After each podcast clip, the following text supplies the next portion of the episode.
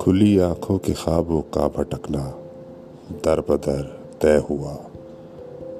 कुछ इस तरह शब से सुबह का सफ़र तय हुआ।